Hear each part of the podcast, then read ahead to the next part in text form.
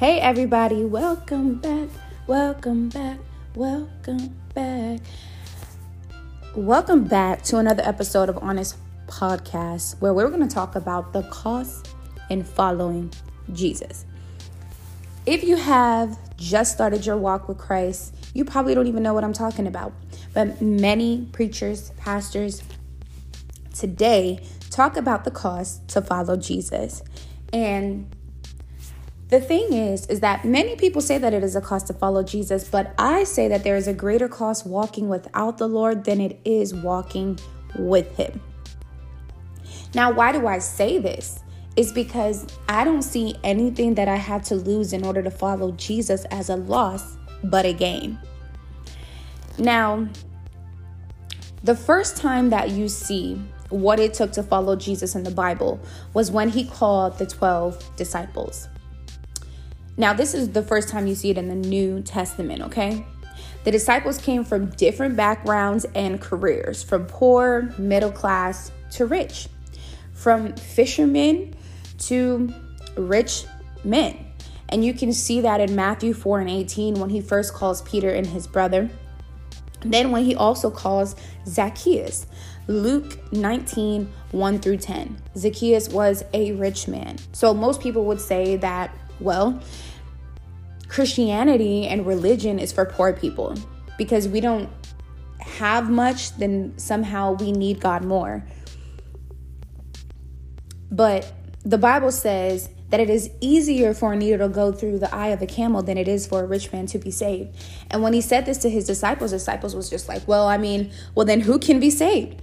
And he's just like, you know, with man it's impossible, but with God it is possible. But we know that there's not going to be a whole lot of rich people that come into Christ because they feel like their money is their God. They rather serve God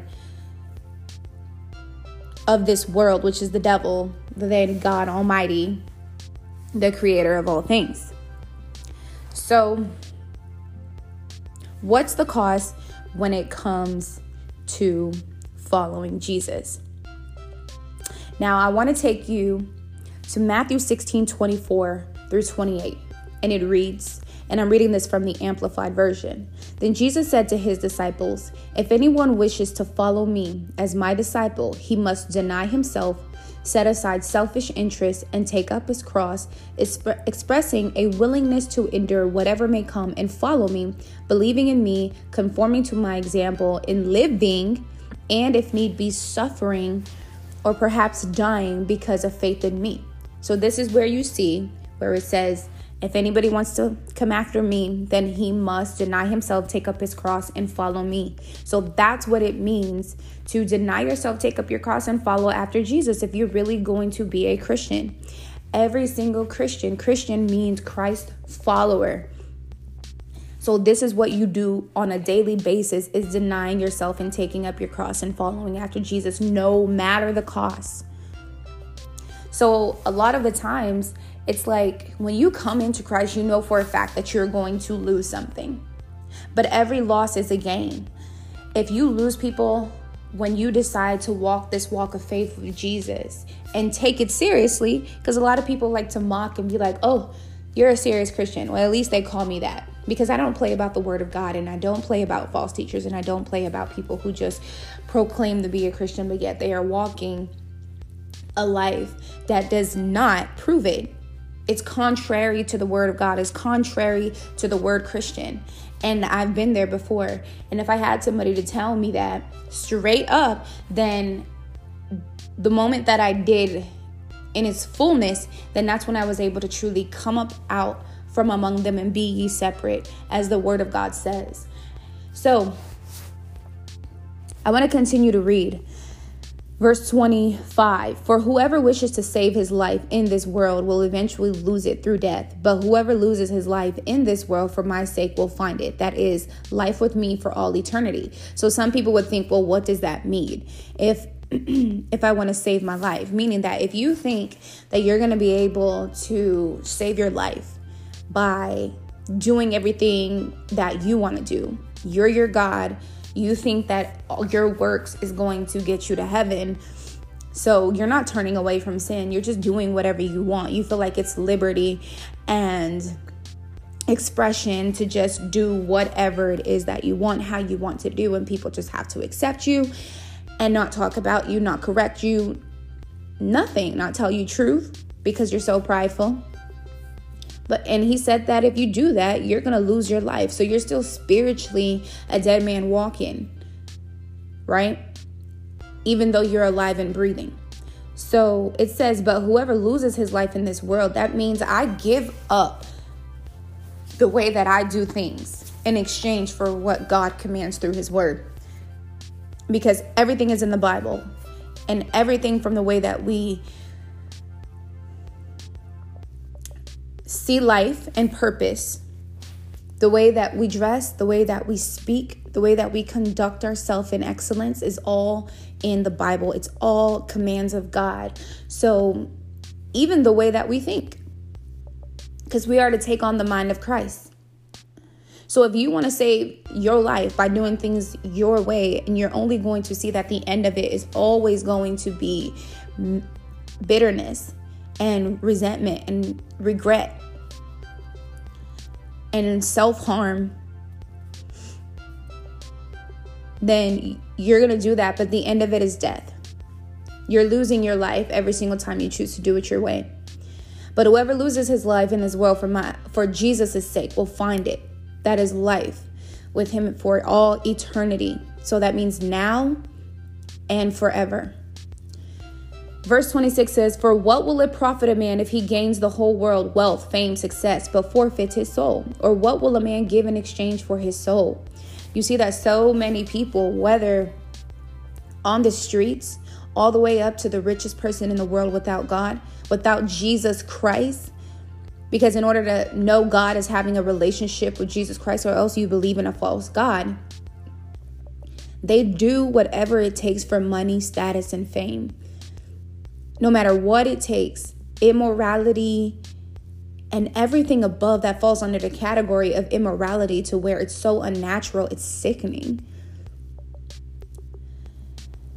So it says, you know, what is it going to profit you if you gain the whole world? You see that wealthy people take their life all the time. So clearly, money is not the solution and the answer to peace in life, purpose in life, joy in life because all of that comes from Jesus Christ.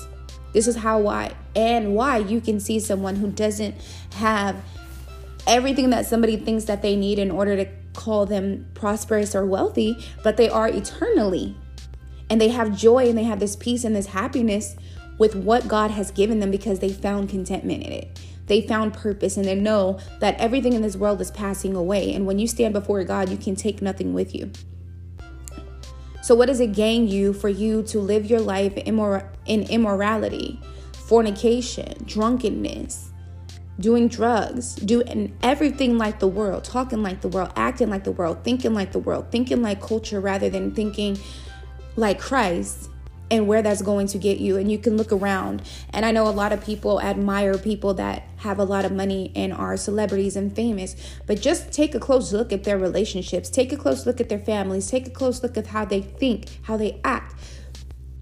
Even if they stand on one or two morals, that doesn't matter because you see that they are still unfulfilled because they need more and more money. They're taking off more and more clothes to get attention. All of that is insecurities and self rejection on the forefront. So, what is it going to gain you if you gain all the followers in the world, all the money in the world? Nothing. It gains you nothing. For the Son of Man is going to come in the glory and majesty of his Father and with his angels, and then he will repay each one in accordance with what he has done. I assure you and most solemnly say to you, there are some of those standing here who will not taste death before they see the Son of Man coming in his kingdom. So, right there in those four verses, we see what it takes to follow Jesus. And every single disciple that Jesus called upon left every single thing to follow him. When it came to their careers, when it came to their status, when it came to their family, they left them. They left them And if you never lose anything, I would question have you truly been converted? Have you truly been saved? By grace, through faith in Jesus Christ alone. So, what does it cost when it comes to family? In the Bible, you see in Matthew 12 and 50, where the disciples come to Jesus as he's preaching. And the disciples are telling him, Hey, your mom and your brothers are trying to get your attention. And I'm going to read that from verse 46. While he was still talking to the crowds, it happened that his mother and brother stood outside asking to speak to him. You see this in Mark 331 through 35 and Luke 18:19 through 21. Someone said to him, Look, your mother and your brothers are standing outside asking to speak to you. But Jesus replied to the one who told him, Who is my mother and who are my brothers? And stretching out his hand toward his disciples and all other followers, he said, Here are my mother and sister and brother. So, this is why we have brothers and sisters in Christ and the body of Christ. Who those are the ones that are doing the will of God. And those are your family first before your family in the flesh. And most people don't understand like why do we call people brothers and sisters in Christ? Well, that's exactly why. Right? We are one family, one body in the body of Christ. And our heavenly relationships, our godly relationships are more important than any worldly relationship even when it comes to family. If you don't want to follow Jesus because your family isn't following Jesus, then your family is your God. If you don't want to follow Jesus because your family has tradition or they're used to a false religion, then your family is your God. If you don't want to follow Jesus because your mother and your father is saying this and you are taking when the Bible says to honor your mother and father out of context, that you are willing to sacrifice a relationship with Jesus, then your parents are your God. I see so many people with unnatural and unhealthy relationships with their parents that it's like if they don't do it then i'm not bold enough to stand on my own and do this myself you see a lot of people where their parents if they say something then they just heed to it no matter what you could have a soul tie and an emotional tie to family to the point that you do not want to be set apart. You do not want to be different. You don't want to be the one breaking generational curses and following Jesus wholeheartedly and surrendering your entire life to Him because of what your family will say. But the Bible says, and Jesus says that if you deny me before man, I will deny you before my Father in heaven. But if you acknowledge me before man, then I will acknowledge you before my Father in heaven. So your relationship and you being a Christian cannot be a secret. Now, what does it cost when it comes to friendships? So most people use the verse First Corinthians 15 33, where it says that bad company corrupts good character.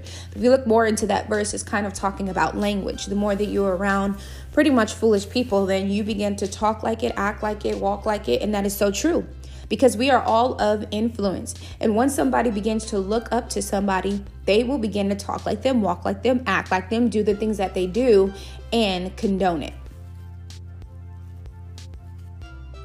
So we see in Proverbs 13 20, it says that he that walketh with wise men shall be wise, but a companion of fools shall be destroyed.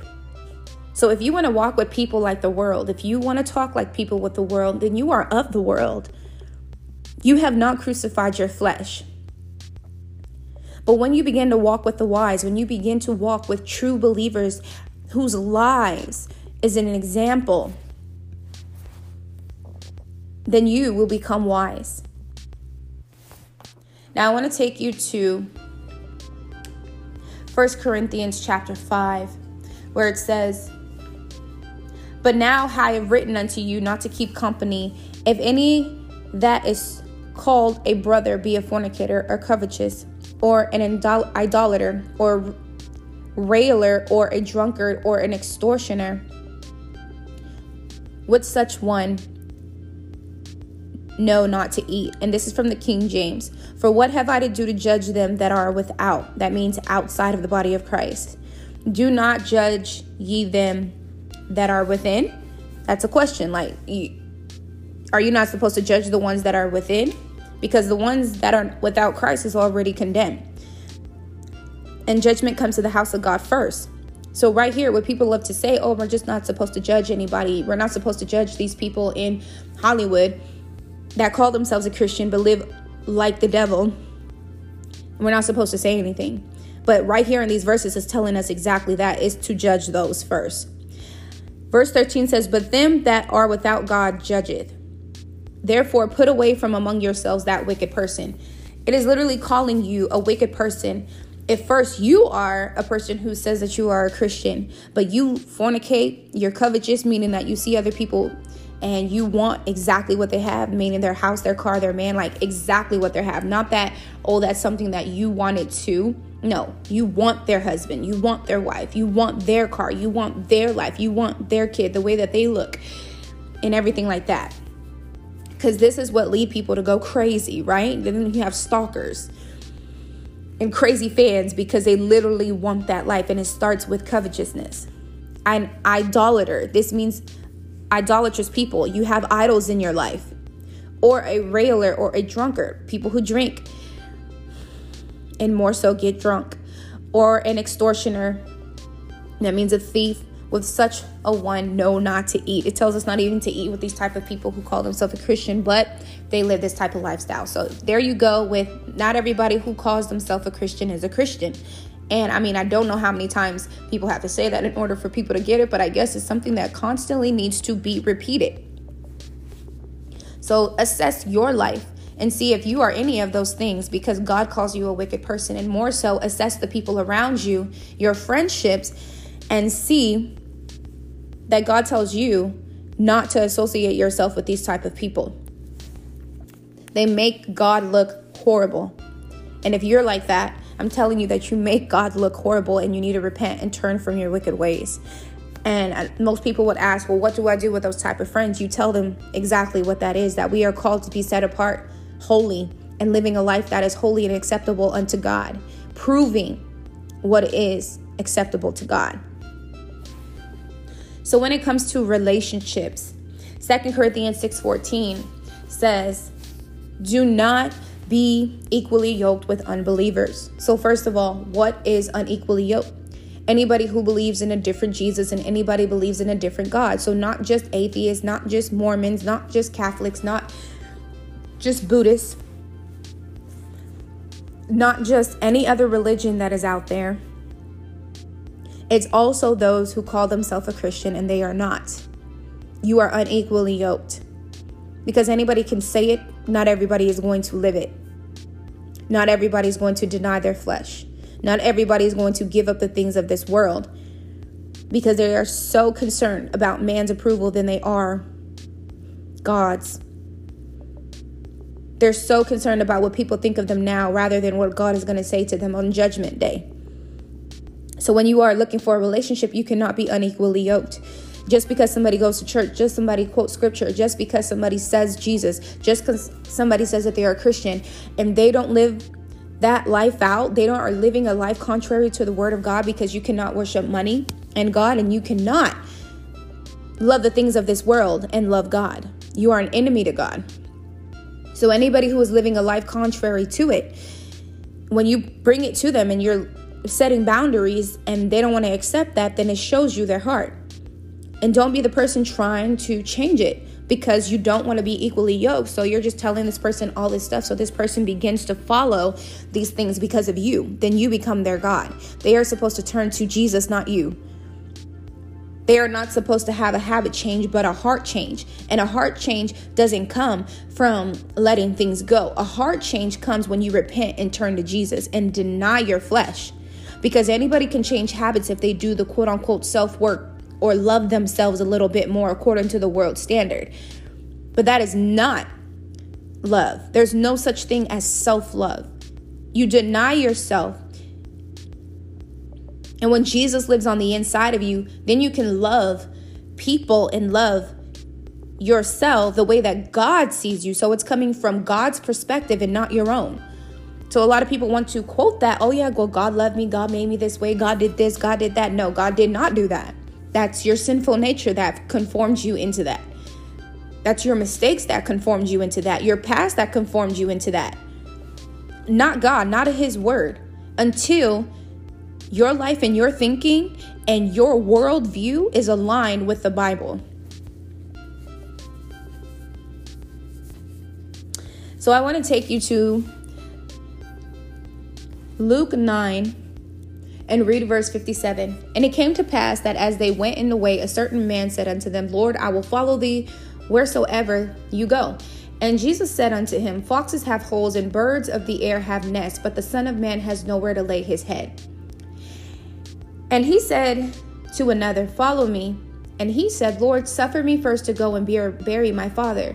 Jesus said unto him, Let the dead bury the dead, but go thou and preach the kingdom of God. And another also said, Lord, I will follow thee.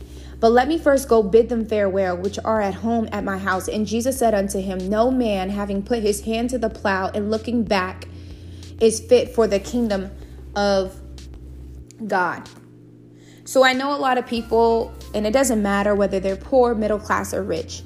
And people make excuses for these people all the time and say, oh, we just don't need to judge them, we need to pray for them.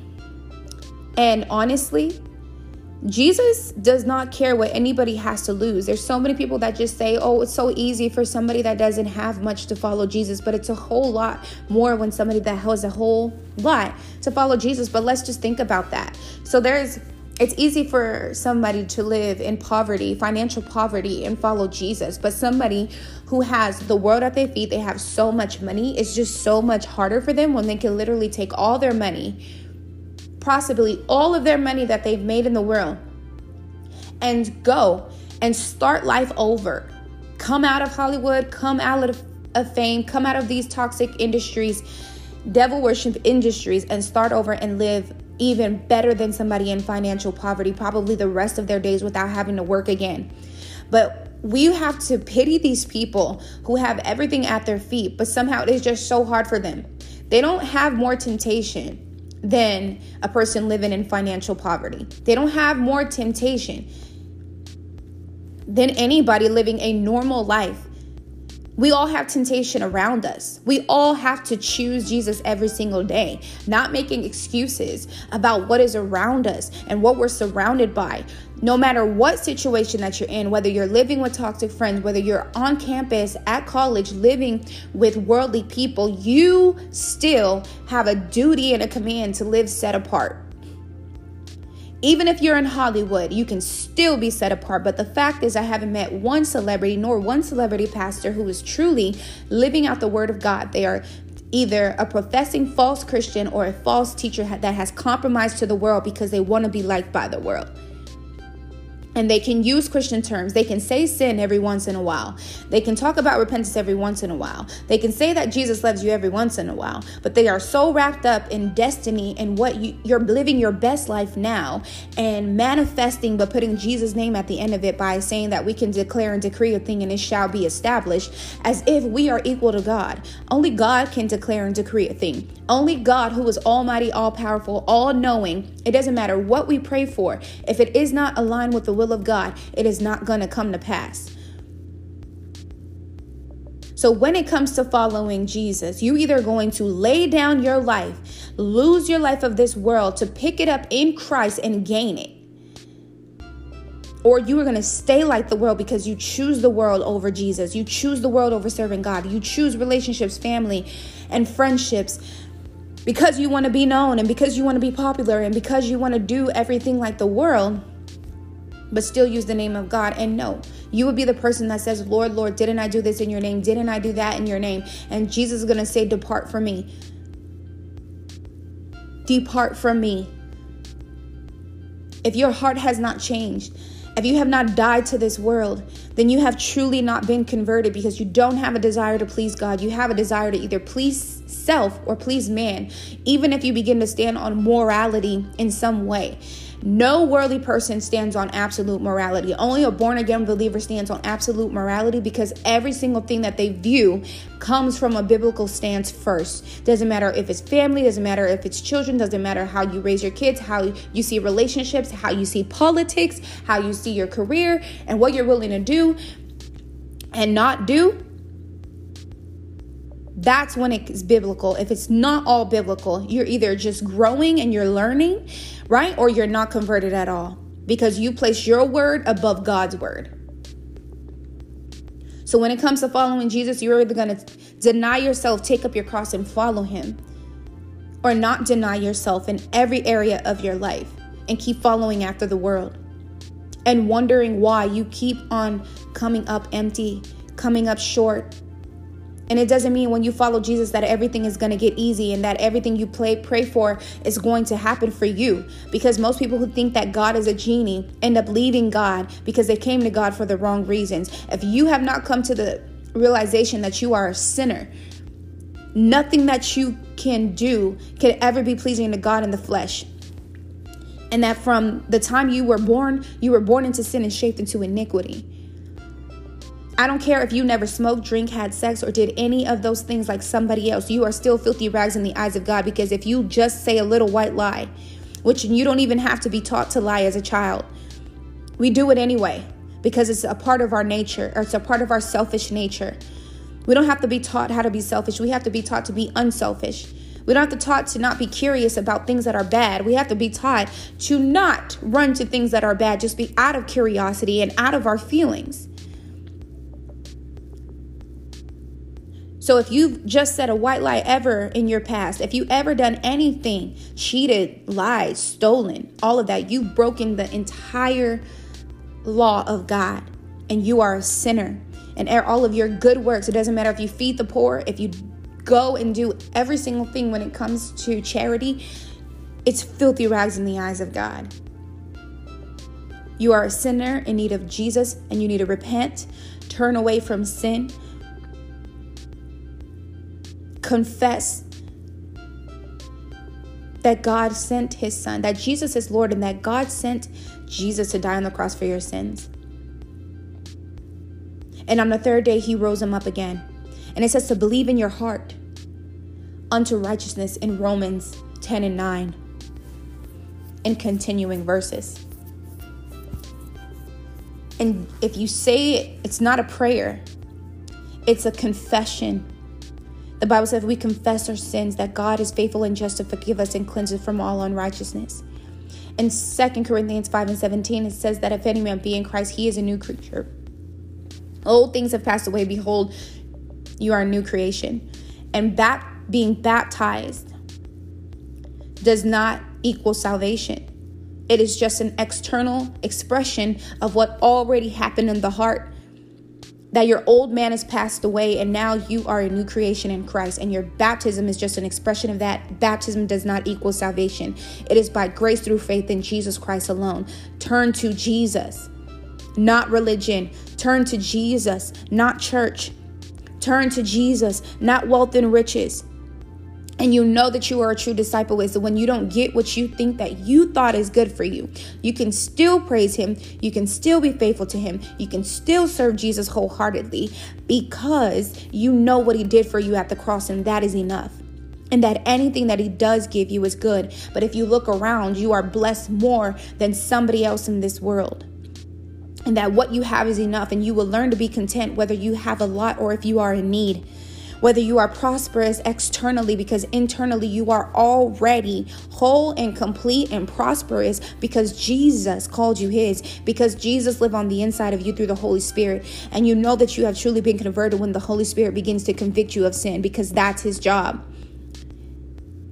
and you will come out of the world. You will come out from among them and be ye separate. So will your mind, so will your heart, so will your body, so will your clothing, so will the way that you live your life.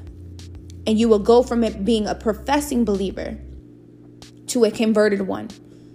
From someone who did not just change habits for some time because the flesh is so strong that you cannot defeat it without Jesus, that you will go back to your bad habits, which is why you see a lot of celebrities go through addictions, go to rehab, come out, and then they do it again, and then they go back, and it's a cycle in their life because they don't have power over their flesh. It's the same thing when it comes to fornication. Some people can abstain, but as soon as life gets hard, then all of a sudden they're not abstaining anymore. In Christ, God is not looking for perfection, He's looking for your heart. But when you are in Christ, do not make any excuse for your sin because grace is available. But if you have stumbled, you get back up, you learn the lesson, you set boundaries, and you follow after Jesus, you follow after holiness, and you remove every single source of temptation so that you can faithfully walk this life out. And if you sin in your mind, that's something that we deal with, which is why we bring every thought captive unto the word of God. We crucify it. So when people talk about, oh, we can't be perfect, no, we strive for perfection every single day and we don't make excuses for our sin and we don't diligently run to sin and insist on sinning. It's not a habitual thing. I'm not going and finding ways to sin. But if I begin to bring up a lustful thought in my mind, then there's something that has not been crucified, something that I've seen, something that I watched, something that I heard, and I need to self evaluate and live a life of fasting and prayer because fasting is denying your flesh even the more because you consecrate yourself. But every single day is a consecrated life doesn't mean you have to fast every single day. But this walk with Jesus is so serious. It's not something to play with. It's not something to laugh at. It's not something to be okay with when you fall and stumble because a truly converted person that has a heart after Jesus will never be okay with stumbling and falling and disobeying God and whatever they have to lose, which will ultimately be gain in order to follow Jesus. If somebody doesn't want to choose you, if friends want to leave your life, if family want to disregard you, if they want to mock you, if they want to do all of those things because your life will become offensive to people who love brokenness and dysfunction. If people don't want to choose you while you are choosing Jesus every single day, then they are not meant for you. But there is always a remnant. There's always a body of believers even if you have not met them yet, you will have the ability because God always brings us together because we need one another, because iron sharpens iron, and fellowship is so important. Which is why you have to be in church, but don't go to any church. You want to go to a Bible based church that can love you like Christ and won't be religious. You know, but let God do the work in you. Sometimes God will isolate you for a season so that you can form your relationship with Jesus and run to Him before you run to people. I'm praying that this podcast blessed you. If you love it, go ahead and like it. Send me a message here on Anchor or Spotify.